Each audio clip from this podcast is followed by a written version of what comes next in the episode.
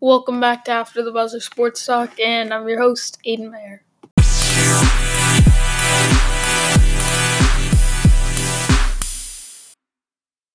In today's episode, uh, I'm going to get to the topic of are Kyrie Irving and LeBron James hurting their teams? Now, this is something that's gone around the league, so I want to share my thoughts on that with you guys. So, uh, yeah, let's go. First, I'm going to start off with Kyrie Irving. Now, I'm a Celtics fan, and I've said it time and time again. This Celtics team has been super frustrating.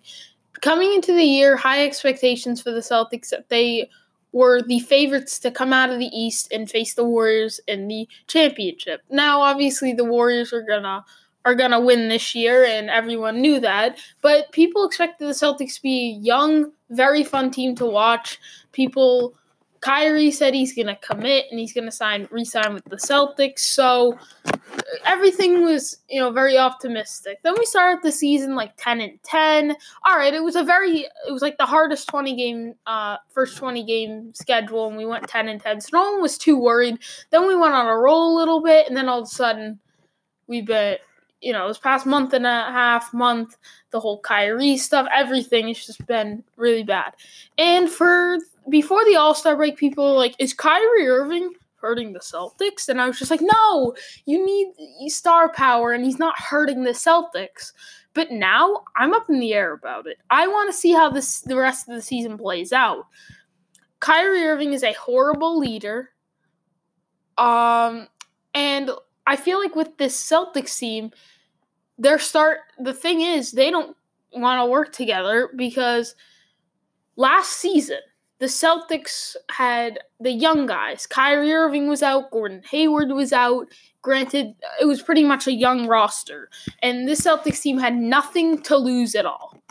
They weren't expected to do too much. They were expected to beat the Bucks in the first round, but no one was sure how far they could go. They beat the Bucks, they beat the 76ers, and they were 6 minutes away from beating the Cavs and going to the NBA Finals. Now, I was watching that game 7 against the Cavs and was like, "Ah, it hurt to, you know, that would have been great if our team could have made it that far, but we didn't. All of a sudden, Kyrie last season was basically like, all right, things were going good until I got hurt. This team was so close to making to the finals. Things are going to be good. Okay, we're just going to pick off where we left off last year. But since he got hurt, the young guys picked up a bigger role. Tatum all of a sudden was the star on the team. Jaylen Brown played a, played a bigger role offensively. Terry Rozier's a big one. Those guys, those young guys, picked up bigger roles offensively and expected that to carry on into the season. Then when Kyrie came back and Gordon Hayward, Hayward started taking away minutes and Kyrie Irving was taking away touches. Then the young guys were playing a lesser role, and it was hard for them to adapt because they just expected their role to grow on what they did in the playoffs. And it didn't work that way. Kyrie came back and Gordon Hayward. And you know what I'm going to do? I'm going to make a pie chart. And in one of these future episodes, a pie, blame pie chart for the Lakers and the Celtics on who to blame for these struggles. I'm going to do that. Um, people have been doing that, so I'm going to do my own uh, and create my own thoughts on that. So um, I'll definitely do that for a future episode and throw that in. So stay tuned for that. But back on track, these guys expected to play bigger roles, but when Kyrie and Gordon Hayward came back, they had to step back down, and they weren't used to that. Then now there's just there's only one ball to go around for the Celtics. Now all of a sudden, these guys just don't want to play together. There's no chemistry. Um, there's the they're like two two separate teams. You have guys like Gordon Hayward and Kyrie Irving, like this is our team, you know? Uh, maybe not Gordon Hayward, but Kyrie Irving like this this is my team. Just listen to me, do what I say. But the young guys are like, why would I listen to Kyrie? Because it's either he's gonna be here next year or we're gonna be here next year.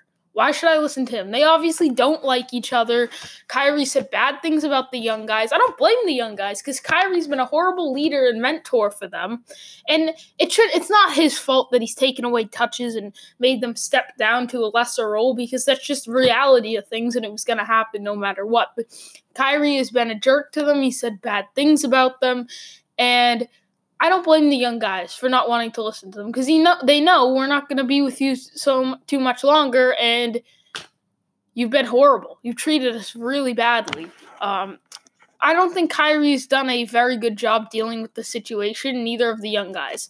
Both sides have an argument, but both sides needs to come together and realize we can make this work. We have the talent to make this work. Someone has to step up as a vocal leader, and Jaylen Brown said it best uh, I'm not sure if this is a direct quote, but it was something on these words early in the season. Leadership starts at the top. And it's a great quote because Kyrie Irving needs to be the leader. And listen, on this team, I'm not even going to say, you know, maybe leadership doesn't have to come from the top because I don't care who steps up as the leader. Someone has to do it. Please, someone, someone, please do it. And just step up as a leader and get these guys going. Um, people, a lot of people are saying fire Brad Stevens. Now, I don't exactly agree with that. Stevens is a very good coach, but at the same time, I don't. I think he's done a poor job of managing the egos, and he seems like more of a coach to um, coach a team with nothing to lose and make them overachieve. I feel like he's just coached all these teams to overachieve. And finally, once he was really given the talent, he hasn't really done great with it. And he hasn't done horrible. Like last season, he was given a good amount of talent and they thrived um, in the regular season, at least, until Kyrie went down. And if Hayward and Kyrie didn't get hurt last year, I don't think we're talking about this because those rookies never have to play that role and never you know feel like oh i'm the leader of this team you know i'm i'm the guy and they never feel that and things are right fine right now. Gordon Hayward's a star. Right now with Kyrie Irving, things just aren't, you know, going as as planned. He expected Gordon Hayward to come back and be a, uh, his second star alongside him. He has not been the second star. Hayward's been inconsistent and, frankly, a bench player. Um, the young guys have, you know, have been like, no, this is my team. And, things just are not going as Kyrie planned. And people are saying, why is Kyrie now stepping out of this? This isn't what he expected. He expected the young guys to play the same role they did last year, Hayward to come back fully healthy, and none of that's happened.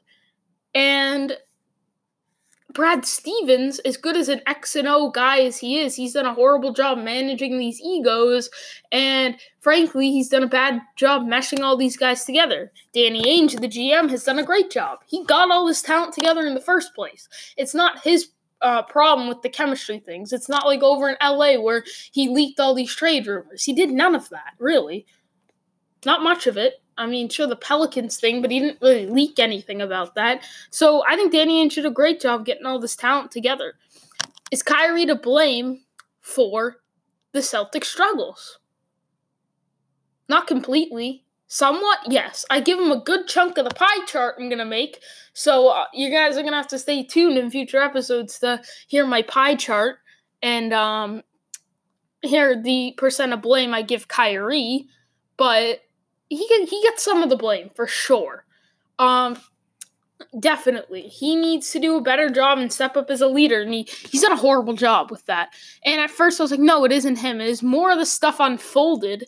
I'm like, you know what? Maybe it is him, or at least some of it. There's a lot of pieces that go into this puzzle and why they've been so disappointing. And Kyrie is definitely a piece of it.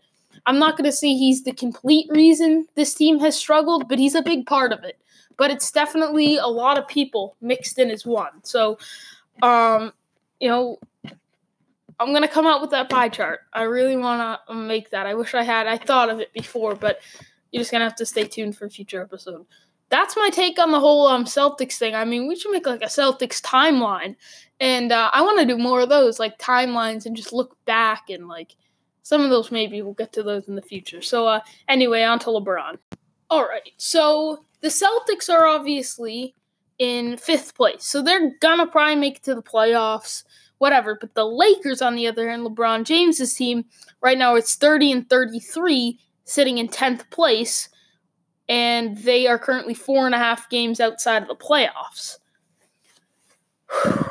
I said the Lakers before the All Star break. I've said it time and time again. I'm going to stick with them, and them and the Clippers will switch spots. Now the Clippers are six and four in their last ten. They're the seventh place team. The Spurs are eighth place, and the Lakers currently have better odds to land a top three pick than they do to get inside the playoffs. I think I've given up on the Lakers. Maybe not exactly given up, but I've lost too much hope. I feel like the loss to the Lakers, um, the loss to the Grizzlies, all of these losses have been just combined, and I don't know. I just don't think they can do it. And it's crazy because LeBron's been to the past seven NBA finals, and now he's not even going to be participating in the playoffs. I'd much rather see um, the Lakers be the seven seed instead of the Clippers because Clippers versus Nuggets. Who's going to win that series? Or would you rather see Clippers and Lakers? The Nuggets are a team that has something to prove.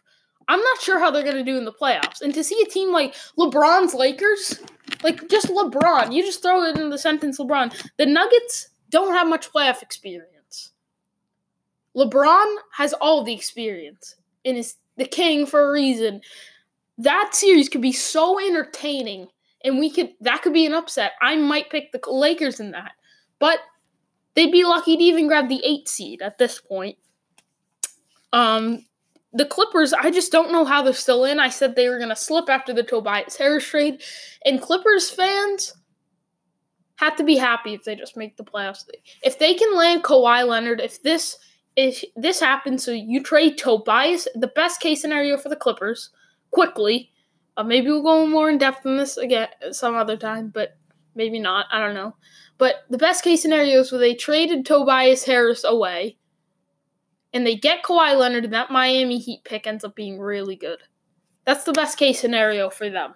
Uh, just quickly, but and they make the playoffs this year would just be a good little accomplishment and a good uh, showing to the other guys on the team. A good little confidence boost. Uh, good for Doc Rivers, who is I think a little too hated on Doc Rivers. I think he's a uh, solid ego manager, and um, that's pretty much all you need in uh, basketball now. And I hate that. How coaches just, if you can manage egos, you're good. That's it. I like the more like X and O's, but that's more of an NFL thing. And other sports and NBA, it's just turning into just go make sure the superstar's happy. And that's why the Celtics are struggling. Brad Stevens can't do that.